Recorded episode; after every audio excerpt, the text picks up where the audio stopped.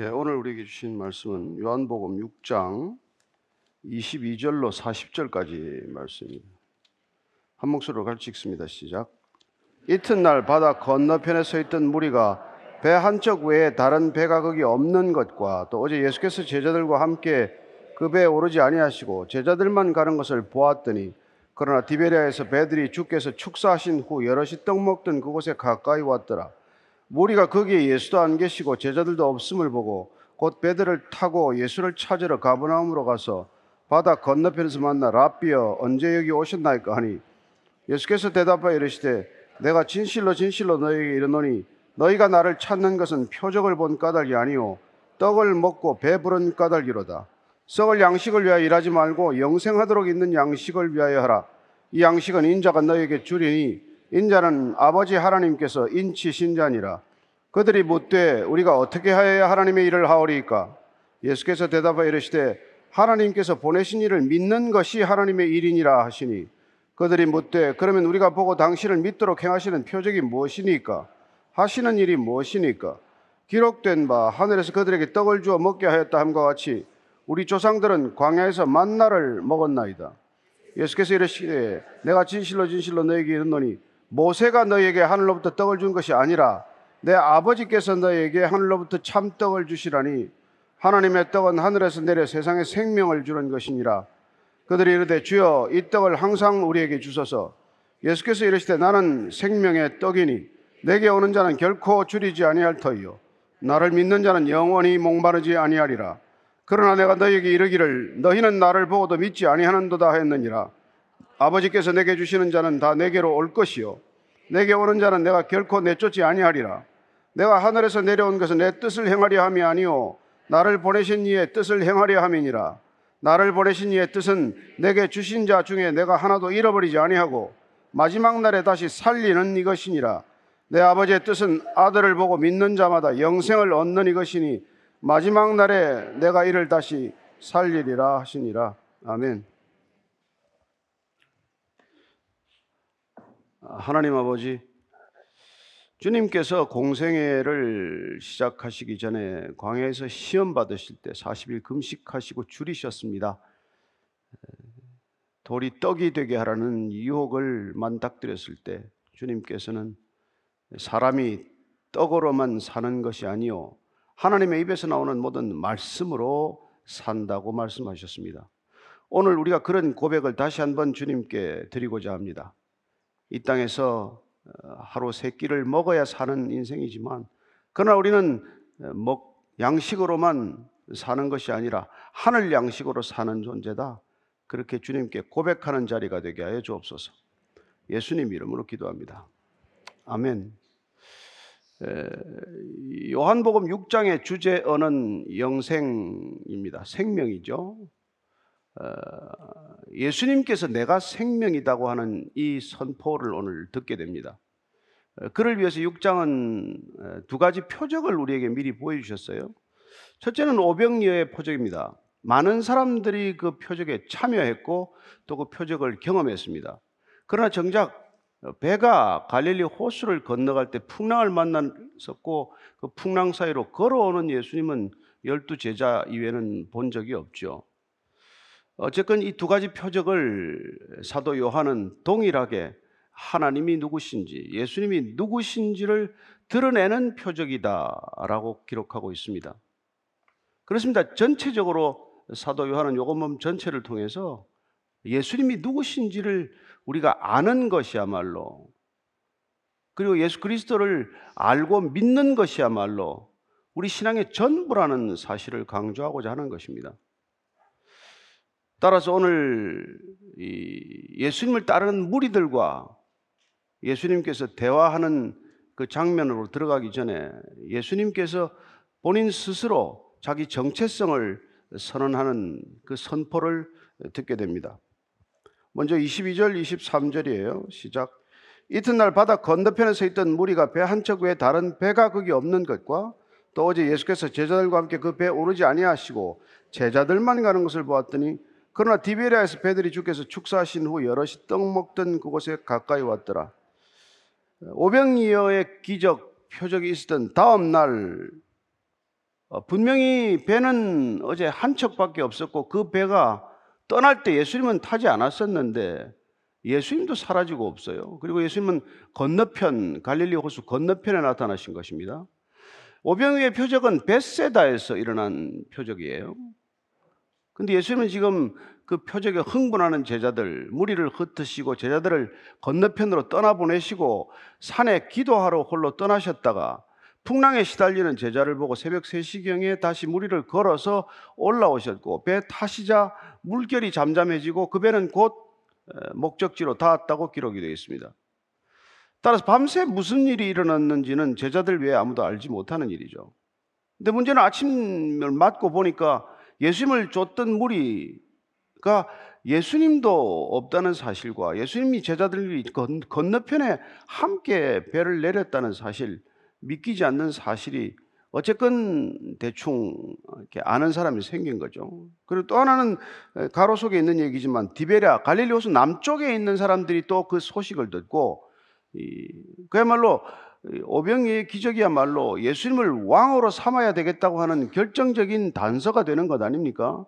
저분이면 우리가 적어도 먹는 것은 해결되겠구나, 저분의 능력이면 우리가 적어도 로마의 압제로부터 풀려나는 것은 뭐 어려운 일이 아니겠구나. 그래서 그분을 왕으로 모시자고 하는 무리들이 생겨났고 그들은 이제 그 소식을 듣고 이쪽 남쪽에서부터 배를 타고 여러 척 배가 올라온 것이죠. 근데 이미 예수님께서는 가버나움에 계십니다. 가버나움에서 어떤 일이 일어나는지를 읽게 됩니다. 이십사 절부터 이십육 절까지예요. 시작. 무리가 거기에 예수도 안 계시고 제자들도 없음을 보고 곧 배들을 타고 예수를 찾으러 가버나움으로 가서 바다 건너편에서 만나라. 앞비어 언제 여기 오셨나이까 하니 예수께서 대답하여 이르시되 내가 진실로 진실로 너에게 이르노니 너희가 나를 찾는 것은 표적을 본 까닭이 아니요 떡을 먹고 배부른 까닭이로다. 건너편에서 나타났는데 인사들을 합니다. 라삐여, 언제 어떻게 여기를 오셨습니까? 예수님께서는 이 질문에 대답하지 않으십니다. 그런 단도직입적으로 너희들은 표적을 보고 지금 나를 따라오는 것이 아니라 먹고 배부른 까닭에 나를 쫓아오는구나. 우리가 그 앞서 삼 장에 보면 한밤중에 니고데모가 찾아오지 않았습니까? 니고데모가 인사말을 건네는데 인사말에 대꾸하지 않으십니다. 누구든지 지금 예수님 하시는 일 보면은 예수님에 대해서 정말 궁금증을 가질만 하다는 인사말을 던졌지만 예수님은 거기 반응하지 않고 결론부터 얘기해요. 거듭나야 하나님 나라를 볼 수 있다. 뭐 서론도 이런 필요 없습니다. 바로 본론부터 얘기를 하셨죠. 지금 사람들이 따라와서 예수님께 지금 어떻게 여기 오셨습니까 하는 인사말에 아, 내가 뭐 어제 무리를 좀 걸었지 그렇게 얘기하지 않는단 말이에요. 너희들이 도대체 나를 따르는 것은 오병이어의 표적이 뜻하는 바 하나님 나라에 관한 관심이 아니라 너희들 배부르게 채워줬다는 사실 때문에 지금 나를 따라온 것 아니냐고 얘기하는 것이죠. 그렇습니다. 예수님을 따르는 그 수많은 무리들 가운데 대부분의 사람들은 내 필요가 채워지는 것 때문에 내가 원하는 것이 충족되기 때문에 예수님을 따라오는 것이죠. 그렇게 따라오는 것은 하나님의 나라와는 상관이 없다라는 뜻으로 말씀하시는 것입니다. 이렇게 자기의 필요를 위해서 예수님을 따라오는 사람들을 사도 바울은 빌립보서에서 이렇게 말합니다. 삼 장 십구 절이에요. 시작. 그들의 마침은 멸망이요 그들의 신은 배요 그 영광은 그들의 부끄러움에 있고 땅의 일을 생각하는 자라. 결국 그렇게 예수님을 따라가는 사람의 끝은 멸망이라고 말합니다. 실컷 예수님 따라다녔는데 그들의 신으로 삼았던 것은 자기 자신의 배, 자기의 만족이 신앙의 이유라는 거예요. 저와 여러분의 만족이, 우리의 필요가 채워지는 그런 충족이 우리 신앙의 목적이 된다면 우리는 예수님을 정작 따라가는 것이 아니라 우리의 배를 따라가는 거나 마찬가지라고 말합니다. 그리고 그 영광은 십자가의 영광이 아니라 오히려 부끄러울 것이고 항상 머릿속은 땅의 일로 가득하다는 것이죠. 따라서 우리가 무엇 때문에 예수님을 따라가느냐, 나는 무엇 때문에 그리스도인이라고 칭함을 받으려고 하느냐, 나는 왜 주일 예배를 드리는가, 이런 것에 대한 기본적인 출발점을 다시 한번 점검해 보라는 것이죠. 이십칠 절입니다. 시작. 썩을 양식을 위하여 일하지 말고 영생하도록 있는 양식을 위하여 하라. 이 양식은 인자가 너에게 주리니 인자는 아버지 하나님께서 인치신 자니라. 그렇게 먹고 배부른 것 때문에 신앙생활을 하겠다고 한다면은 그건 영생하고는 상관이 없다는 거예요. 예수님이 이 땅에 오신 것은 영원하도록, 영생하도록 있는 생명을 주기 위해서 오셨고, 지금 예수님께서 사도 요한이 기록하는 이 일곱 가지 표적들도 예수님이 이 땅에서 주시고자 하는 영생을 주실 수 있는 하나님의 아들로서의 표적을 기록하고 있지만, 단순히 그 표적 그 자체에만 우리의 관심이 머무른다면, 그래서 정작 그 표적이 가리키는 하나님 나라에 별 관심이 없다면 아무 소용이 없다는 것이죠. 그래서 지금 예수님께서는 썩을 양식, 우리가 지금 먹는 건 다 썩어 없어질 양식이에요. 우리가 날마다 열심히 일해서 버는 돈은 다 없어질 것들입니다. 그런 것들을 위해서 일하지 말고 여기 보니까 영생하도록 있는 양식을 위하여 일하라. 영생하는 양식, 영원한 생명을 위한, 그걸 위해서 일하라는 거예요. 근데 우리가 들으면은 일하라에 또 포커스가 가게 돼요. 우리는 너무나 우리가 열심히 일해서 어, 뭐 삭스를 받고 그 삭스로 양식을 또 사서 먹고 살아가는 존재이기 때문에 이 양식을 위해서 일하지 말고 저 양식을 위해서 일하라 그러면은 또 하나님을 위해서 어떤 일을 하고 하나님으로부터 삭스를 받아서 영생이라고 하는 선물을 얻을 것인가, 이렇게 자연스럽게 우리의 사고 구조는 고착이 되어 있는 것이죠. 그래서 어떻게 일하라는 것입니까? 무슨 일을 해야 합니까? 어떻게 일해야 우리는 영생을 받는 것입니까? 이렇게 금방 우리의 사고는 전개가 되는 것이죠. 그랬더니 예수님께서는 이 양식은 너희들이 일해서 사는 것이 아니라 인자가 너희에게 주는 것이다. 보통 복음서에서 인자가 나오면은 표적을 행하시는 예수님, 고난받으시는 예수님, 재림하실 예수님을 지칭하는 말씀이에요. 그건 인자가 주는 것이다. 다니엘서에서 비롯된 하나님의 아들, 곧 사람의 아들, 사람의 아들로 오신 그 예수님은 지금 계속해서 복음서에서는 표적을 베풀고 계시고, 그리고 나중에는 고난받으실 것을 말씀하시고, 또한 영광 중에 장차 재림하실 것을 말씀하실 때 인자라는 표현을 반복해서 즐겨 쓰고 계십니다. 근데 그 영생을 주시기 위해서 인자가 이 땅에 하나님의 인치심을 받고 보내심을 받았다는 거예요. 예수님 지금 내가 하나님 아버지의 인치심을 받았다. 그 당시에 인을 친다, 도장 찍는다는 것은 세 가지 뜻입니다. 또한 내 소유를 뜻하는 것이고, 내가 보호할 수 있다는 것이고, 내가 보증한다는 뜻이에요. 그래서 지금도 마찬가지고 내가 도장 찍었다. 그럼 그 내 소유라는 것 아닙니까? 그리고 내 소유인 만큼 내가 지켜내겠다는 것이죠. 내가 지켜낼 만한 가치가 있다는 것을 보증하는 것 아닙니까?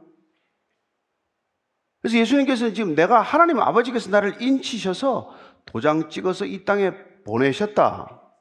그렇습니다. 예수님의 정체성은 하나님 아버지께서 이 땅에 보내신 자입니다. 보내신 분이죠.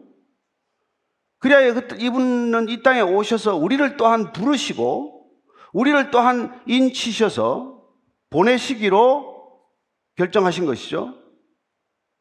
따라서 우리를 성령으로 도장을 찍으시고 성령 세례를 받게 하셔서 다시 우리를 세상 가운데로 보내시기로 작정하셨고, 그 일은 하나님 아버지께서 이미 예수님을 인치셔서 보내실 때부터 작정된 일이고 예정된 일이어서, 그 일은 하나님께서 실수 없이 온전히 작정하신 대로 다 이루실 것이다. 이게 우리의 믿음이죠.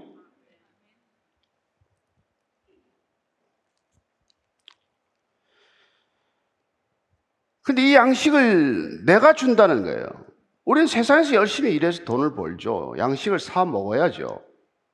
그러나 그 양식으로 우리가 충족되는 존재가 아니라 하나님께서 주시는 영생하는 생명을 우리가 먹어야 우리는 비로소 하나님의 백성, 하나님의 자녀가 되는 것 아닙니까?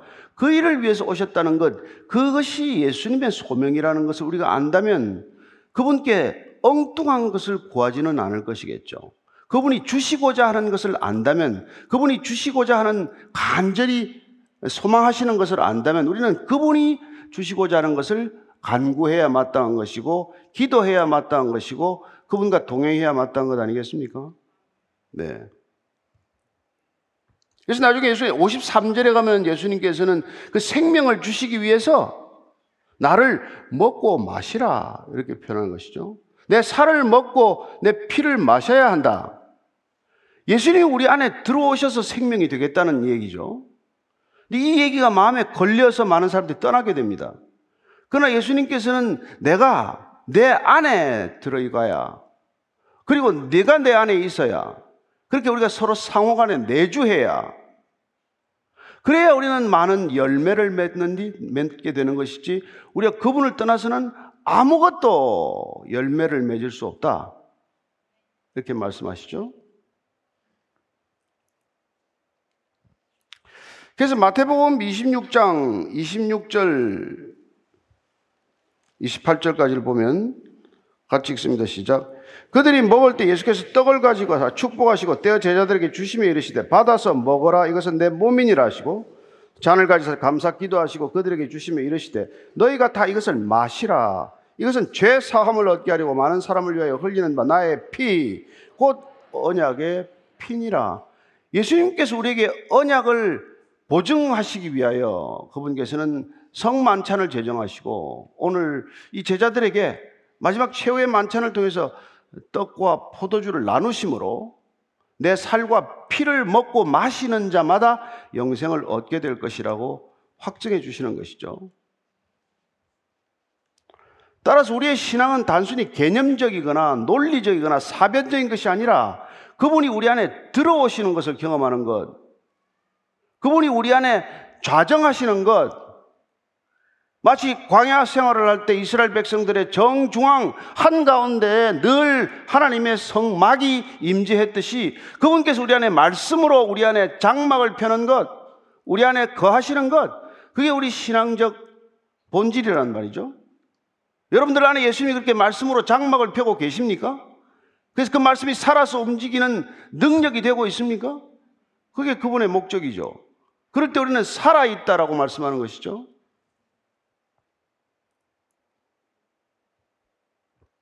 자, 이십팔 절 이십구 절입니다. 시작.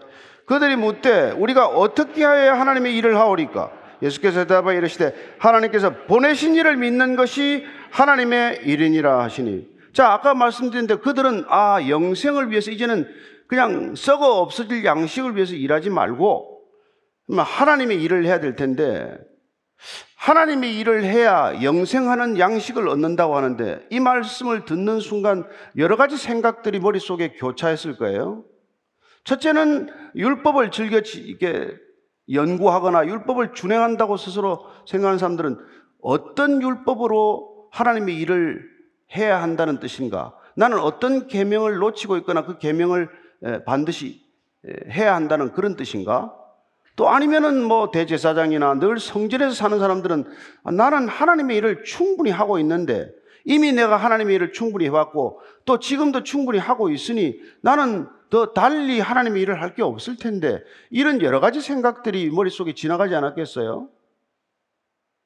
그것도 어떤 사람들은 아 내가 이제부터 하나님의 일을 새로 시작해서 이제는 영생하는 양식을 내가 얻어야 되겠구나, 또 이런 생각을 하는 사람도 물론 있겠지만, 그러나 오늘 그 모든 생각들을 갈아엎는, 뒤집어 엎는 하나님의 일에 대한 새롭고도 명쾌한, 흔들리지 않는 분명한 정의를 내려주시는데, 그 정의는 무엇입니까? 하나님의 일이란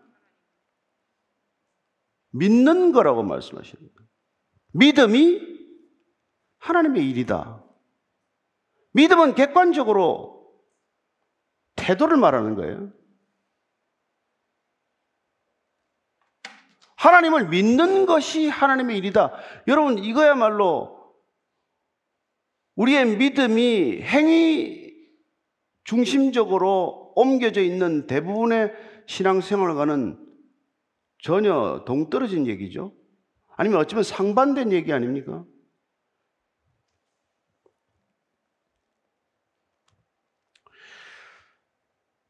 하나님께서 예수 그리스도를 보내셨다.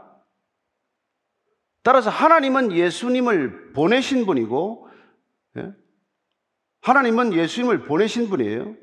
예수님은 하나님께서 보내신 분이에요. 이걸 믿으라는 거예요. 그래서 예수가 그리스도다. 하나님께서 우리에게 영생하도록 있는 생명을 주시도록 예수님을 보내셨고, 예수님은 영생하도록 있는 생명을 우리에게 주시기 위해서 하나님으로부터 보내심을 받아서 그분이 보내셨다는 것을 우리가 믿도록 하는 것, 그게 그분의 일이라는 거예요.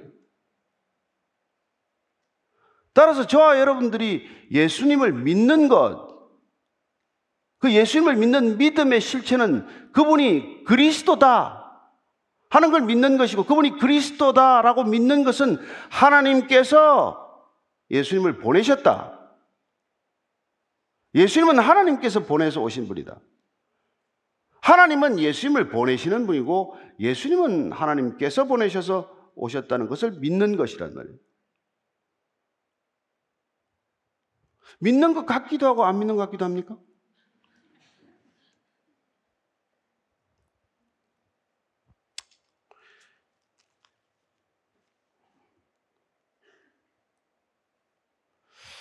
십육 장, 이 저 요한복음 십육 장 삼십 절을 미리 한번 우리가 읽어보고 가면 좋을 것 같아요.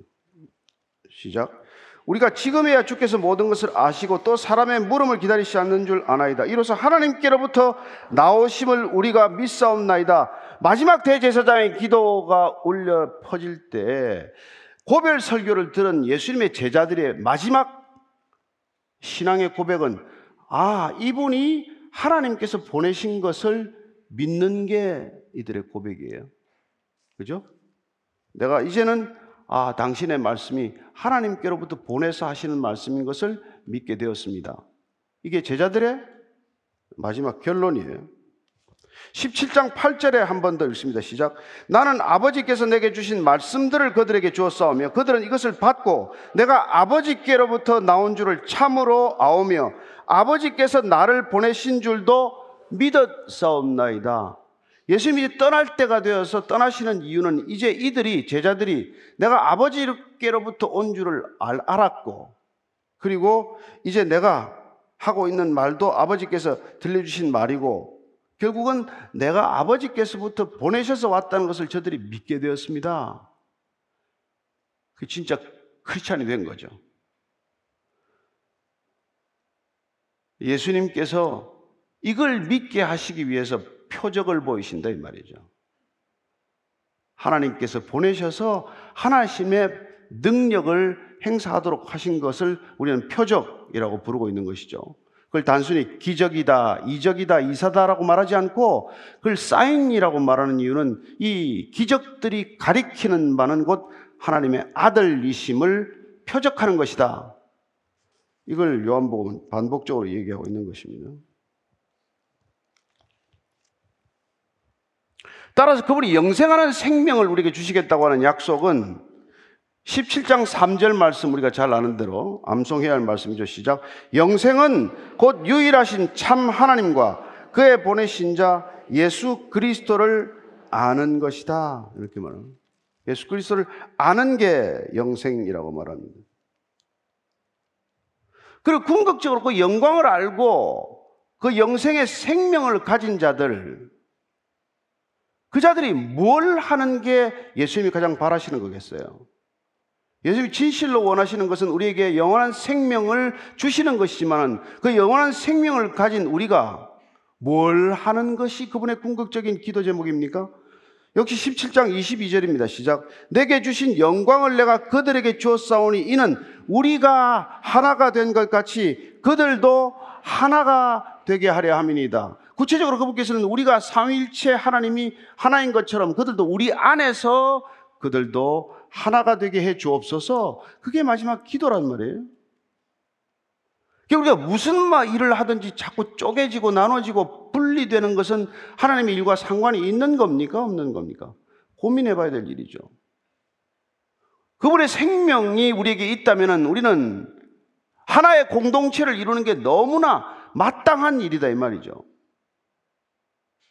그래서 우리가 보편적인 교회론으로 우리가 가는 이유는 주님 안에 있으면 그 교회가 무슨 뭐 아프리카에 있건 유럽에 있건 남미에 있건 우리가 그리스도를 주라 고백하는 그 믿음을 가지고 우리가 공동체를 이룬다면 그분 단 하나의 공동체 속에 속하는 것이다 이거 아니겠어요? 그런데 오늘날 이렇게 교회가 시끄럽다면, 시끄러운 일이 생긴다면 뭐 때문입니까? 예수님을 몰라서 그런 것이죠. 예수님을 아는 것이 영생인데 몰라서 영생이 없고 영생이 없기 때문에 부족감에 시달리고 부족감에 시달리니까 여전히 충돌하고 부딪히고 다투고 싸우고 나뉘고 쪼개지는 거죠. 영생이 우리에게 왔다는 것은 더 이상 부족하지 않다는 다윗의 고백과도 같은 고백이 우리에게서 터져나오는 일 아닙니까?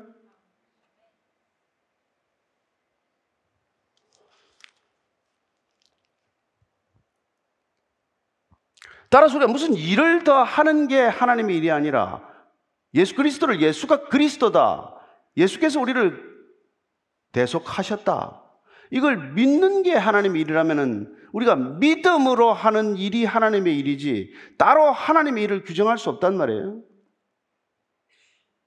그래서 믿는 것이 하나님의 일이라는 것을 우리가 분명히 깨닫는다면 우리는 우리의 일상적인 삶과 신앙이 분리될 수 없다는 것을 알게 되는 것이죠. 내가 예수가 그리스도다는 걸 믿기 때문에 아이를 기르는 것도 하나님의 일인 것이고, 내가 출근해서 하루 종일 열심히 일하는 것도 믿음 가운데 믿음을 가지고 믿음과 일하고 있다면 그는 하나님의 일을 하고 있는 거란 말이에요. 따라서 지금 주님께서 우리에게 바르게 믿는 것, 제대로 믿는 것, 제대로 아는 것, 이게 그토록 중요한 까닭은 그래야만 우리는 일상으로부터 분리되지 않은 신앙, 현실에 굳게 뿌리박은 신앙, 현실과 분리되지 않는 신앙, 그래야 우리가 일상적으로 경험하는 가족이나 이웃들과의 관계가 괴리되지 않는 신앙으로 갈 수 있기 때문에 어떤 것보다도 믿음으로 일하라고 지금 얘기하고 있는 것이죠. 왜 이단입니까? 이단 여러분 가면 다 관계가 끊어지잖아요. 가족과도 관계가 끊어지고 일터도 사직하라 그러고, 도대체 무엇 때문에 그들만의 천국을 만들고자 하는 것이죠? 예수님을 안 믿기 때문에 그런 것이죠. 교주를 믿으니까 어떤 일이 일어납니까? 상상할 수 없는 일이 일어나고 있죠. 얼마나 많은 이단들이 예수님을 잘못 믿게 만들어서 예수님을 잘못 알게 만들므로써 교주를 신격화하고 교주를 우상 숭배함으로써 이 땅에 마음과 뜻과 목숨을 다해서 지옥으로 달려가게 만드느냐 이 말이에요. 그래서 우리 믿음이 예수님을 바로 아는 것, 예수님을 제대로 아는 것보다 더 중요한 일이 없다는 것은 그때나 지금이나 언제까지나 가장 원칙이란 말이에요. 원칙. 우리의 신앙은 그분을 아는 데서 비롯되어야 한다. 바르게 아는 데서 비롯되어야 된다. 히브리인들의 생각은 바로 안다는 것은 바른 관계를 가지고 있다는 뜻이죠. 깊이 깊이 관계를 맺고 있다는 뜻이죠. 그렇습니다. 저와 여러분들이 아무리 저하고 관계가 있다고 여러분들이 크리스천이 되는 게 아니잖아요. 여러분들 옆에 있는 이 성도들 다 이름을 외운다고 해서 그리스도인이 되는 게 아니지 않습니까? 주님을 바르게 알 때 여러분들은 그리스도인이 되는 것이고, 그때 주님께서 주시고자 하는 영생하는 생명을 받게 되는 것이고, 그 선물을 받게 되면 여러분들은 든든한 믿음 위에서 살아가는 어떤 관계든지 목마르지 않은 관계가 될 것이고, 목마르지 않은 사랑으로, 부족하지 않은 사랑으로 이웃을 사랑하고 이웃을 섬기는 그런 그리스도인이 될 것 아니겠어요? 그렇게 하고 계십니까? 잘 안 되니까 맨날 대표 기도하면 죄만 짓다 왔다 그러죠? 그렇지만 우리가 안 된다고 해서, 우리가 잘못 지금 믿고 있다고 해서 예수님이 잘못된 게 아니란 말이에요. 그래서 예수님을 바로 아는 것, 바른 관계를 맺는 것, 그게 우리 신앙의 어떻게 보면 전부다 이 말이에요.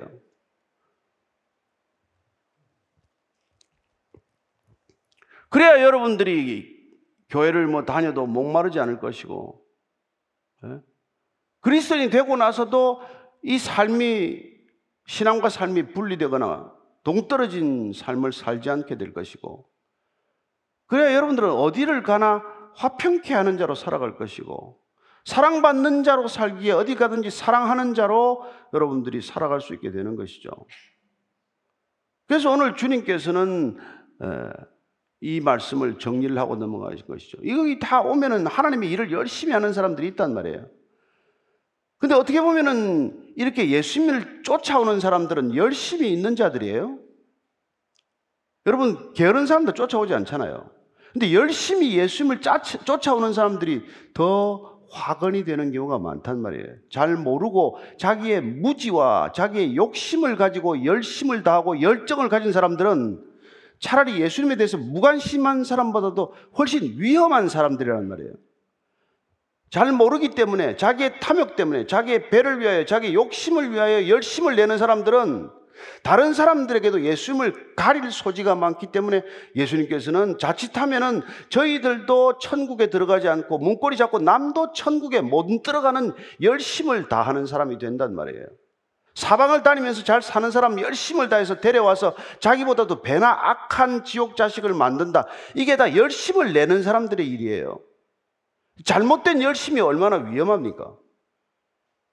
그래서 오늘 예수님께서는 잘못된 열심으로 하나님의 일을 하는 것이 아니라, 잘못된 열심으로 일하는 것이 아니라, 우선 하나님을 믿으라, 예수님을 믿으라, 성령님을 믿으라, 삼위일체 하나님을 제대로 믿으라. 이게 우리 신앙의 본질이고 핵심이고 전부라는 것입니다. 그럴 때 우리는 우리 삶 전체가 믿음의 삶이 되는 것이고, 믿음의 삶으로 사는 사람은 무엇을 하든지 하나님의 뜻에 합당한 삶으로 살아갈 수 있는, 적어도 기초 정비 작업이 되어 있는 사람이란 말이죠. 아니면 뭘 하더라도 하나님을 빙자해서 자기의 욕심을 채우는 자가 되고 마는 것이죠.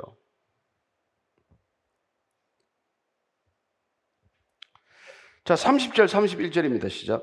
그들이 묻되 그러면 우리가 보고 당신을 믿도록 행하시는 표적이 무엇이니까, 하시는 일이 무엇이니까, 기록된 바 하늘에서 그들에게 떡을 주어 먹게 하였다 함과 같이 우리 조상들은 광야에서 만나를 먹었나이다. 이들의 생각은 안 바뀌어요. 이들은 여전히 그러면 우리가 하나님 일 좀 해보겠는데 당신이 하나님의 아들이라는 것, 보내신 자라는 표적을 더 보여줘라. 아, 지금까지 본 표적은 무엇이고 또 더 다른 표적을 보여달라는 것 무엇입니까? 예, 더 보여달라는 것이죠. 뭐 도마 왔던 사람이죠. 뭐 창자국과 못자국을 보여줘야 믿겠다. 예수님께서 또 보여주세요. 보여주고 나서 보지 않고 믿는 자는 복되도다라고 말씀하신 것은 무엇 때문입니까? 보고는 믿는 게 아니라, 보고는 설명되는 것이고 증거되는 것이고, 보고는 예, 확증되는 것이죠. 믿음은 설명이 아니지 않습니까? 믿음은 보지 않고 믿는 게 믿음의 본질이죠. 믿을 만한 대상이기에 우리가 믿음으로 나아가는 것 아닙니까?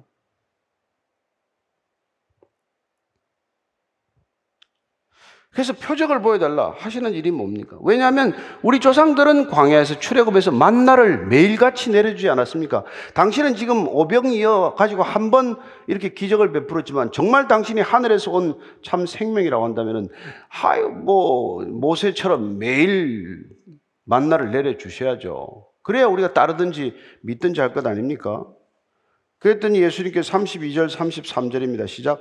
예수께서 이르시되 내가 진실로 진실로 너에게 이르노니 모세가 너에게 하늘로부터 떡을 준 것이 아니라 내 아버지께서 너에게 하늘로부터 떡, 참 떡을 주시나니 하나님의 떡은 하늘에서 내려 세상에 생명을 주는 것이니라. 만나는 진짜 떡이 아니라는 거예요. 지금 예수님은 참떡, 실제, 진짜, 정말 신뢰할 수 있는 떡 얘기를 꺼내고 있잖아요. 따라서 오병여의 표적이 가리키는 바는 참된 떡, 참된 생명, 영생하는 생명을 가리키고 있다. 근데 너희들이 지금 달라고 하는 만나, 모세가 그토록 광야 사십 년 동안 이렇게 전했던 떡은 모세가 준 것도 아니고 그것도 하나님께서 주신 것이지만 그 떡은 먹고도 배고픈 떡이요 먹고도 다 죽지 않았느냐. 만나 먹고 안 죽은 사람이 어딨냐. 여호수아와 갈렙 빼고. 그러니 그 떡은 영생하는 떡을 가리키는 그것도 표적이 될 수는 있지만 그게 진짜 떡은 아니라는 거예요. 내가 주고자 하는 진짜 떡은 그게 아니라고 말씀하시는 것이죠. 그랬더니 뭐 당장 또 표정이 달라지죠. 삼십사 절 삼십오 절입니다. 시작. 그들이 이르되 주여 이 떡을 항상 우리에게 주소서. 예수께서 이르시되 나는 생명의 떡이니 내게 오는 자는 결코 줄이지 아니할 터이요 나를 믿는 자는 영원히 목마르지 아니하리라. 떡을 항상 우리에게 주소서. 그들은 그것 때문에 쫓아온 거예요. 항상 떡이 있게 해 주소서. 만나는 매일 내리지 않았습니까? 항상 내가 원할 때, 내가 부족하다고 느낄 때, 내가 갈망할 때 항상 나를 채워주셔서. 사마리아 우물가 여인과 다르지 않죠. 그 여인도 내 배에서 샘솟도록 영생하는 생명수가 솟아나리라. 그러면 그 물 때문에 내가 좀 우물가에 물 더 이상 떠오지 않게 하소서 이렇게 말하잖아요. 항상 우리에게 달라. 자, 예수께서 드디어 오늘 예수님의 이 요한복음에서 그 자기 정체성 선언의 첫 번째 선언인 나는 생명의 떡이다 라고 말씀하십니다. 떡을 주시는 자라고 소개했던 예수님께서는 내가 곧 떡이다 라고 말씀하십니다. 내가 곧 참떡이다. 내가 곧 생명의 떡이다 말씀하시는 거죠. 우리 잘 아는 대로 내가 곧 생명의 떡이다. I am the bread of life.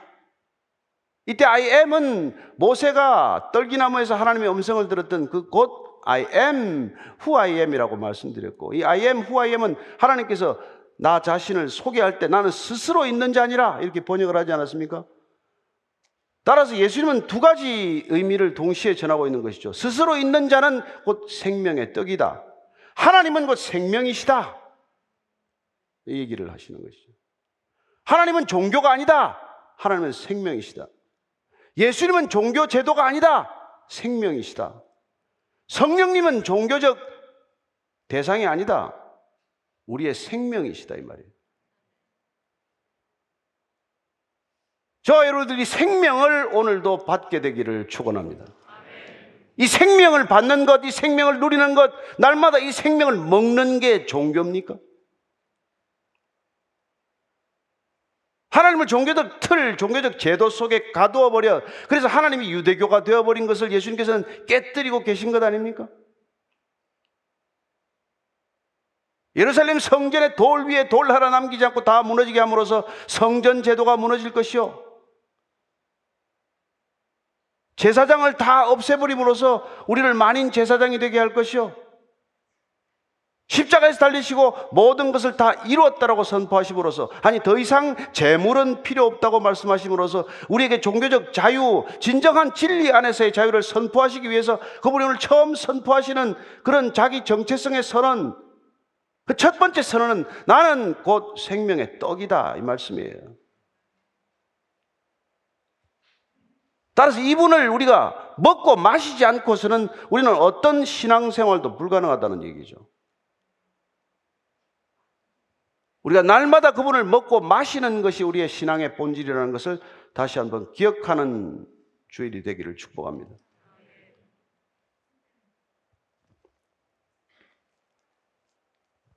이 선언은 계속되겠죠. 나는 생명의 떡이다. 나는 세상의 빛이다. 나는 양의 문이다. 나는 선한 목자다. 계속해서 I am, I am, I am. 하나님이 누구신지를 반복적으로 선언하시고 또한 공개적으로 선포하시는 것이죠.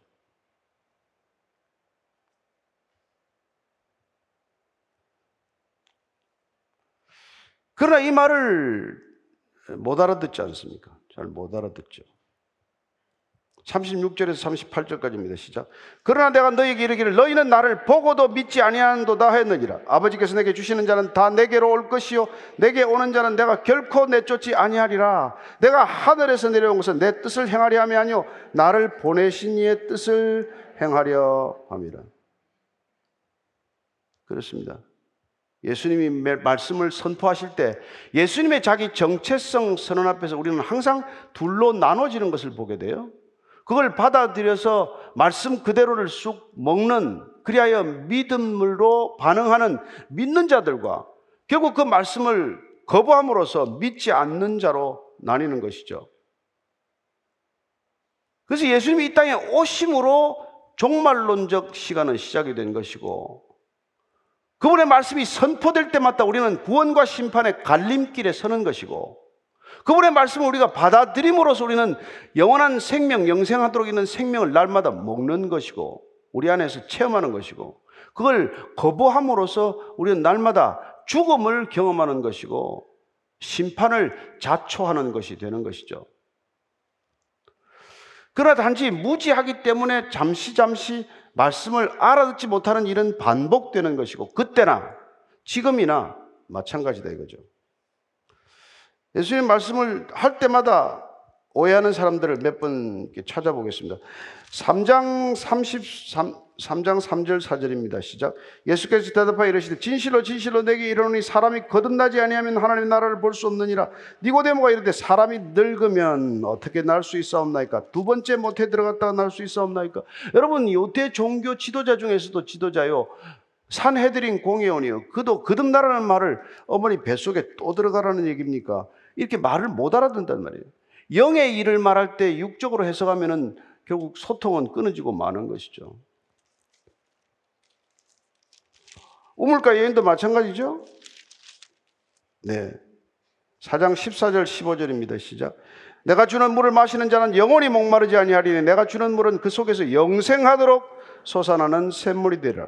여자가 이르되 주여 그런 물을 내게 주사 목마르지도 않고 또 여기 물 기르러 오지도 않게 하옵소서. 생명수를 말하는데, 영생하는 생명수를 말하는데 우물물에 물 떠서 그 물 다시는 안 뜨게 해달라 이런 거란 말. 그래서 오병이의 기적을 보고 다 요구하는 것은 다시는 양식을 위해서 좀 편하게 먹고 살게 해주시고 나는 더 이상 수고하고 땀 흘리지 않게 해주셔서 이런 기도 제목을 내놓는단 말이에요. 칠 장 삼십사 절 삼십오 절입니다. 너희가 나를 찾아도 만나지 못할 터요 나 있는 곳에 오지도 못하리라 하시니 이에 유대인들이 서로 묻되 이 사람이 어디로 가기에 우리가 그를 만나지 못하리요? 헬라인 중에 흩어져 사는 자들에게로 가서 헬라인을 가르칠 터인가? 너희들이 절대로 그렇게 믿지 않아서는 내 있는 곳에 올 수 없다. 그랬더니 어디를 간다는 거냐? 디아스포라들한테 간다는 건가? 말이 안 통하죠. 하나만 더 찾읍시다. 팔 장 이십일 절 이십이 절입니다. 시작. 다시 이르되 내가 가니 너희가 나를 찾다가 너희 죄 가운데서 죽겠고 내가 가는 곳에는 너희가 오지 못하리라. 유대인들이 이르되 그가 말하기를 내가 가는 곳에는 너희가 오지 못하리라 하니 그가 자결하려는가? 이렇게 시니컬하게 반응한단 말이에요. 그렇습니다. 우리가 복음이 선포되거나 예수님의 말씀이 선포될 때 이렇게 불신자들이 반응하는 것은 알아듣지 못하는 차원 또는 아주 시니컬하게 경멸적으로 조소적으로 반응하는 일이 있단 말이에요. 따라서 예수님께서 오늘 하나님의 일을 하고 싶으니 내가 하는 말을 그냥 믿으라고 말씀하십니다. 저는 저와 여러분들이 예수님의 말씀을 액면 그대로 다 믿게 되기를 바랍니다. 믿음으로 먹게 되기를 바랍니다. 먹음으로 우리 안에 능력이 되기를 바랍니다. 그 먹음으로 생긴 능력으로 살아내기를 바랍니다. 그 능력으로 사랑하기를 바라고 섬기기를 바라고 그리고 복음을 전하는 놀라운 전도자의 걸음 되기를 축원합니다. 그게 우리 신앙의 전부예요. 뭐 복잡합니까? 자, 삼십구 절 사십 절의 시작. 나를 보내신 이의 뜻은 내게 주신 자 중에 내가 하나도 잃어버리지 아니하고 마지막 날에 다시 살리는 이것이니라. 내 아버지의 뜻은 아들을 보고 믿는 자마다 영생을 얻는 이것이니 마지막 날에 내가 이를 다시 살리리라. 마지막 날, 마지막 날은 계속해서 우리가 심판의 날, 동시에 구원의 날을 뜻하는 것이죠. 여기서는 구원의 뜻으로 쓰였습니다. 어쨌든 하나님께서 예수님을 보내신 뜻은 하나님께서 예수님에게 보내시는 사람들을 하나도 잃어버리지 않는 거라고 말합니다. 따라서 우리가 예수님께 가는 것은 하나님 아버지께서 우리가 가도록 하셔야 그분께로 오신다는 것을 예수님 말씀해주고 계신 것이죠. 예수님께서 나한테 오는 사람들 그냥 오지 않는다. 내 아버지께서 내게 보내셨기 때문에 나는 누구도 쫓아내지 않는다.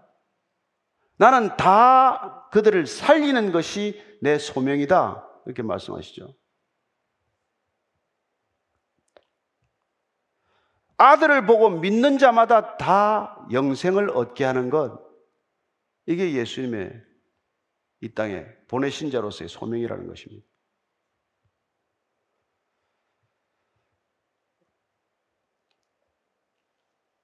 따라서 저와 여러분들은 오늘 다시 한번 하나님의 일에 대해서 깊이 생각해 보시게 되기를 바랍니다. 무슨 일을 요즘 열심히 하고자 하십니까?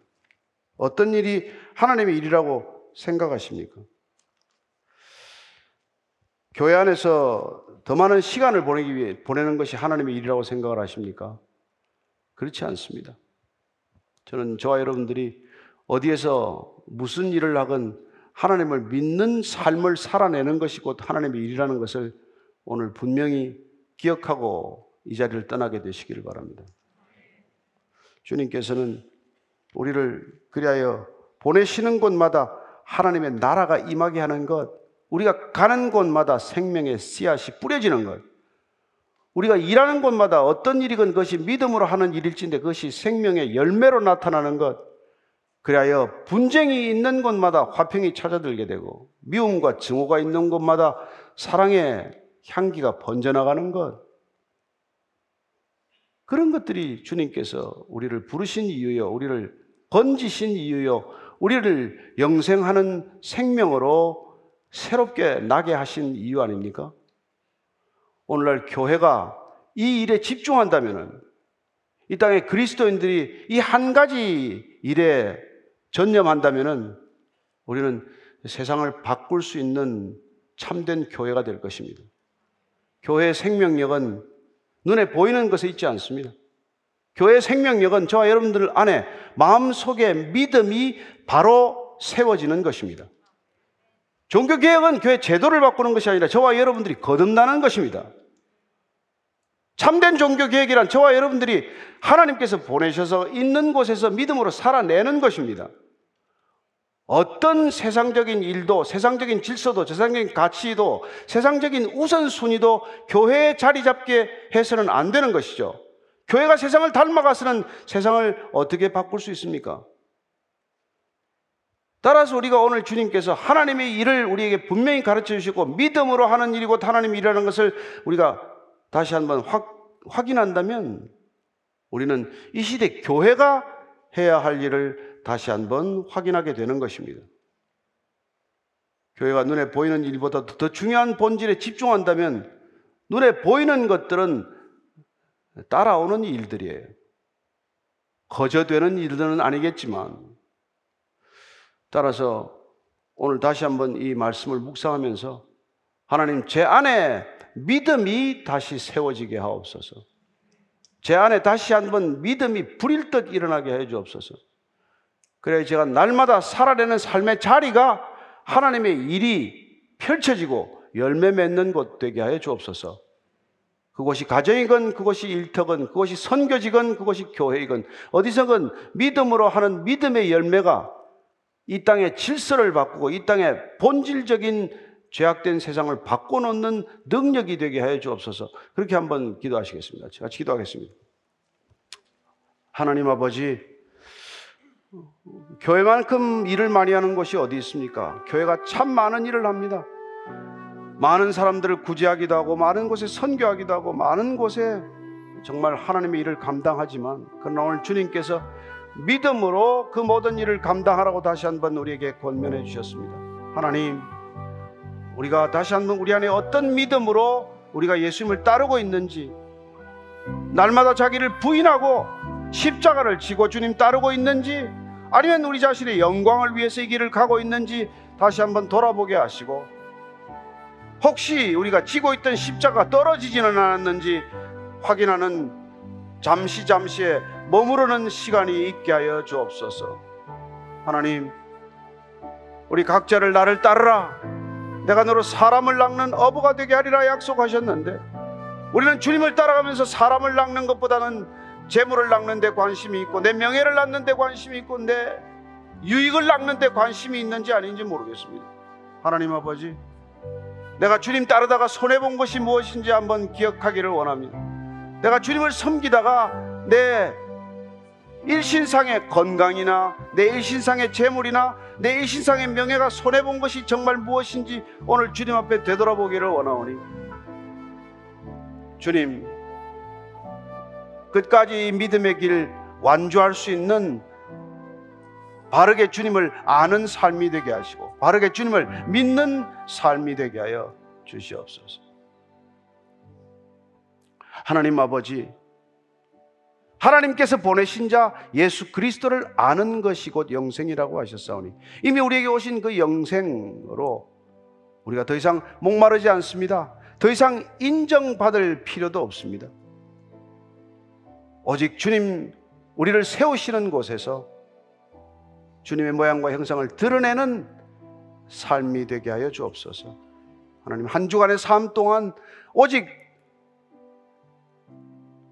주님으로 우리 마음에 가득하게 하시고, 우리에게 부어주신 영생의 생명으로 그 생명을 마음껏 흘려보내는 생명의 자리가 되게 하여 주시옵소서. 사방에 죽음의 증상이 불일 듯 일어나고 있고, 사, 사방에 죽음이 만연하고 있는 이 시대, 마지막 시대에 우리가 해야 할 딱 한 가지, 오직 한 가지, 유일한 한 가지, 주님 바르게 믿고 바르게 살아내는 것임을 오늘 말씀해 주셨사오니, 한 주간의 삶 그렇게 살다가 믿음의 자리에서 다시 만나게 하여 주옵소서. 예수님 이름으로 기도합니다. 아멘.